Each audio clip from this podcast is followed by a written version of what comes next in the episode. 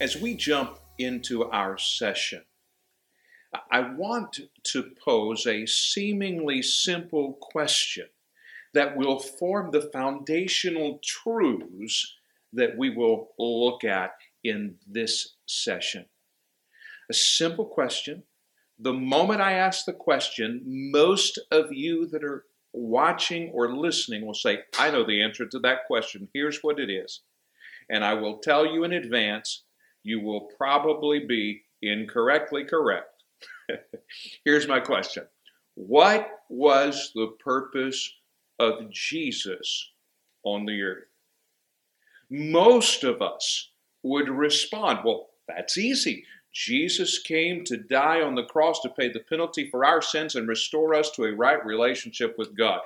But the easy answer is not always the correct answer. What was the purpose of Jesus on the earth? Well, yes, Jesus did die on the cross to pay the penalty for our rebellion against God and restore us to a right relationship with God. But was that the purpose of Jesus on the earth? That was the purpose God had for Jesus on the earth. But when you pose that question to the Lord Jesus, Jesus, what was your purpose on the earth? Is that how he would respond? Well, let's let the Word of God be our guide. In John chapter 4, verse 34, we find these words Jesus said to them, My food is to do the will of him who sent me and to accomplish his work. From the lips of the Lord Jesus himself, Jesus said, Here's my purpose on the earth. I came to do the will of him who sent me and accomplish his, per, uh, his work in John chapter 5 verse 19. Therefore Jesus answered and was saying to them, Truly, truly I say to you, the Son can do nothing of himself unless it is something he sees the Father doing. For whatever the Father does, these things the Son also does in like manner. Jesus says, I have come to do what the Father does. I have come to the earth to be a living example, a visible example of my Father. What He does, I do. If He does not do it, I do not do it because I came to do what I see the Father do. In John chapter 5, verse 30, Jesus says, I can do nothing on my own initiative. As I hear, I judge, and my judgment is just because I do not seek my own will. Here it is again but the will of him who sent me.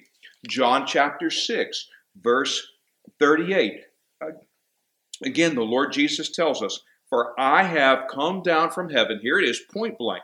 I have come down from heaven not to do my own will, but the will of him who sent me. This is the will of him who sent me, that of all that he has given me, I lose nothing, but raise it up on the last day.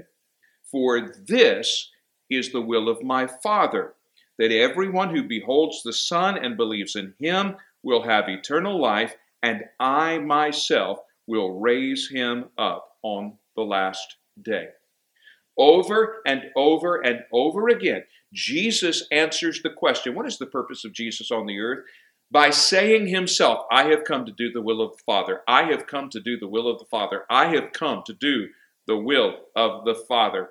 And if we are still confused, I take you to the Garden of Gethsemane.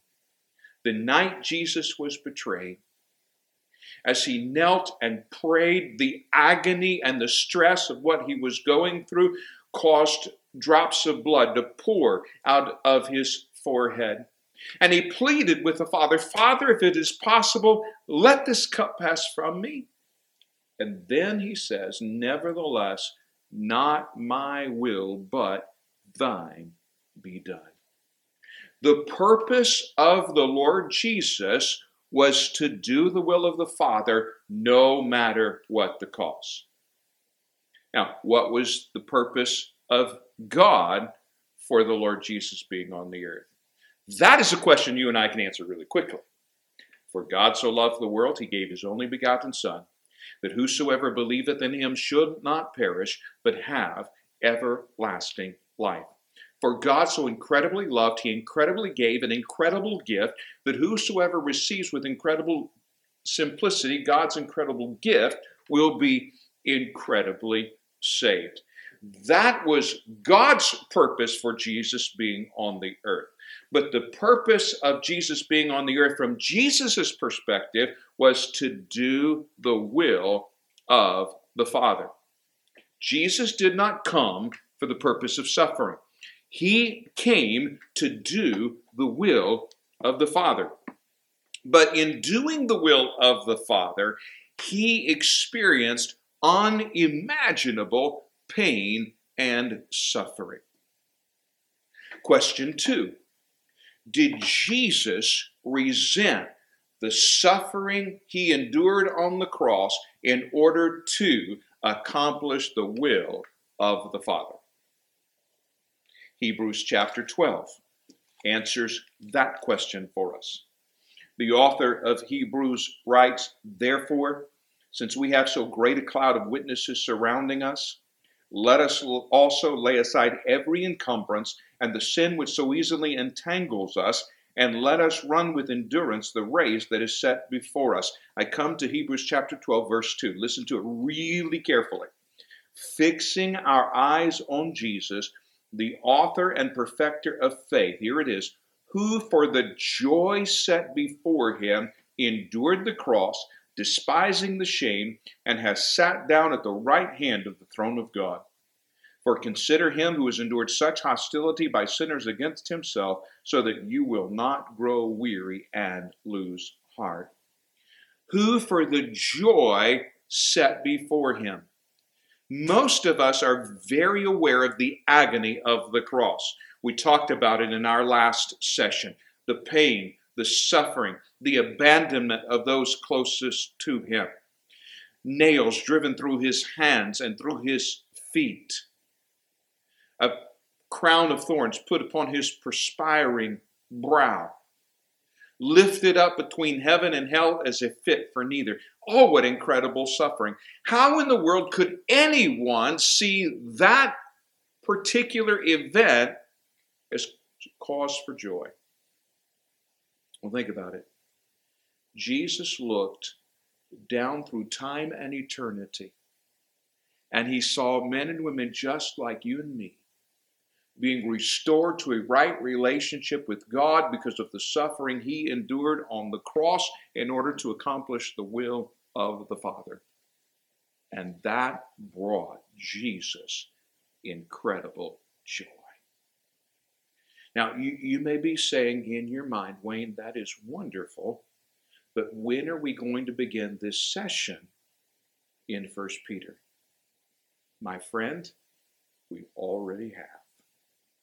First Peter chapter 4, 1 Peter chapter 4. This foundational principle that Jesus came to accomplish the will of the Father no matter what the cost is the foundational principle behind what Peter shares with us at the beginning of chapter 4. 1 Peter chapter 4 beginning with verse 1. Therefore, since Christ has suffered in the flesh, why did Christ suffer in the flesh? Do not answer that question by saying to die for our sins on the cross. We know he did that, but remember what we just discussed that he came to accomplish the will of the Father. Accomplishing the will of the Father produced unimaginable pain and suffering because Jesus was committed to doing the will of the Father no matter what the cost. Therefore, since Christ has suffered in the flesh, Arm yourselves also with the same purpose. What purpose? Arm yourselves for the purpose of doing the will of the Father no matter what the cost. Now you see the connection. We keep going. Because he who has suffered in the flesh has ceased from sin, so as to live the rest of the time in the flesh, no longer for the lust of men, here it is again, but for the will of God. Peter tells these suffering saints that Jesus suffered in the flesh. And they are to arm themselves for the same purpose. What purpose? You say for the purpose of suffering, to which I say no, for the purpose of doing the will of the Father, no matter what the cost. What was the purpose of the Lord Jesus? To do the will of the Father. Did that bring suffering? Yes. But was his purpose suffering? No. It was to do the will of the Father. Now, I hope I have helped you make the connection between the purpose of the Lord Jesus and what Peter is saying to these suffering saints right here in 1 Peter chapter 4 verse 1. Remember, they're experiencing incredible suffering, incredible sorrow, hunger, homelessness, joblessness, persecution, being hauled off to the Colosseum where they become fodder for the lions. That pain, that suffering. And Peter is reminding them, regardless of what you're going through, remember your goal is to do the will of the Father no matter what the cost. Do we have an example? Yes, we have an example. Peter reminds us of our example since Christ has suffered in the flesh.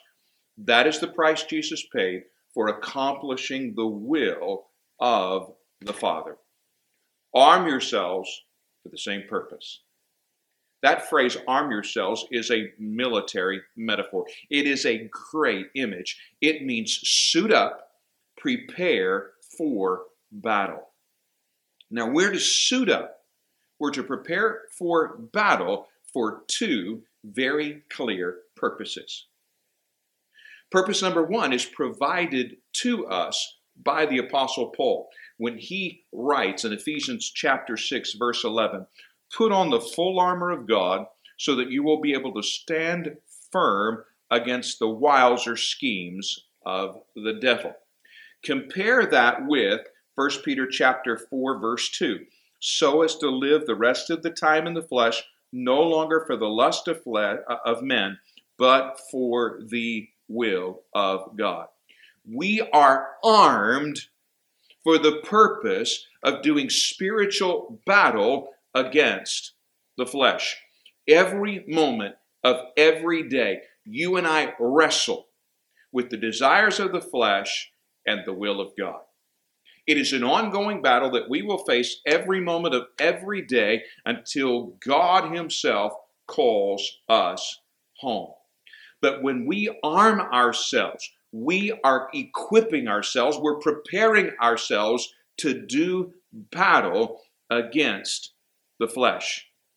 In fact, if you continue looking at First Peter in verse uh, 3 of chapter 4, for the time already past is sufficient for you had to have carried out the desire of the Gentiles, having pursued a course of sensuality, lust, drunkenness, carousing, drinking parties, and abominable idolatries. Peter says you have had plenty of time to live for the devil. Now, suit up so you can live to accomplish the will of the Father. And you accomplish the will of the Father by doing battle against the flesh. Purpose number two for suiting up. Again, the precious Apostle Paul tells us in Romans chapter 12, therefore, I urge you, brethren, by the mercies of God, to present your bodies a living sacrifice, holy and acceptable to God, which is your reasonable service of worship. And do not be conformed to this world, but be transformed by the renewing of your mind, so that you may prove, here it is, what the will of God is. What is our purpose? To do the will of God no matter what the cost. And Paul says here in Romans chapter 12 that we're to not be conformed to the world, but be transformed by the renewing of our mind so that we might prove what the will of God is, that which is good and acceptable and purpose, that you may prove what the will of God is. So, the will of God for every one of us is to live a life of purity, that we might give credibility to the gospel we proclaim. Not simply by proclaiming it with our mouths, but proclaiming it by the way we live our lives. What does it have to do with 1 Peter chapter 4? Well, he continues in verse 4. And all this they are surprised so that you do not run with them into the same excesses of dissipation, but they will give an account to him who is ready to judge the living and the dead. A lost world desperately needs to see the impact Jesus Christ can make on a life. And we are encouraged to accomplish the will of the God, God uh, Father by putting out our lives every moment of every day as a living, breathing testimony to what God can do in a life who is surrendered to the will of the Father. A lost world desperately needs our witness in character and conduct because every human being will one day stand before a holy God and give an account. That is why we must, with love in our hearts and bur- a burden on our spirits, proclaim the gospel. Euangelizo, we talked about this last session. The good news, the gospel, according to the will of God. Now, look at verse 7. Here is the urgency, the urgency behind us seeking to accomplish the will of the Father no matter what the cost. Eternity is at stake. The end of all things is near. Be of sound judgment and sober spirit for the purpose of prayer. Now, understand there is nothing noble about suffering for the sake of suffering. That is ridiculously foolish. But when we suffer for the will of God, our loving Father uses that suffering as a tool to bring others around us into the kingdom of God. So, can we say with the Lord Jesus, Nevertheless, not my will, but thine be done? God, do what you need to do in me so that you might accomplish what you want to accomplish through me. Let's suit up. The world around us desperately needs to see Jesus in us. Arm yourselves for battle. We will see you next session. This study through God's Word is a study for scuba divers. As I shared in our introduction, there are two approaches to God's Word. You can approach God's Word as a snorkeler, or you can approach God's Word as a scuba diver. Snorkelers stay on the surface, they get a panoramic view of what's in the Word. But the scuba diver goes deep. He immerses himself in the water and he finds the treasures buried among the reefs below.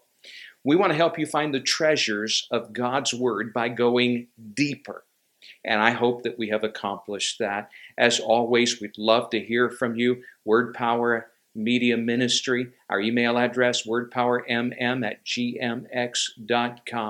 Also, if you have a prayer request, please feel free to reach out to us. Our team would love to lift that prayer uh, to the Lord on your behalf. We consider ourselves family. You may have never been in a room with us face to face, but if you've joined us in this journey through God's Word, we consider you family.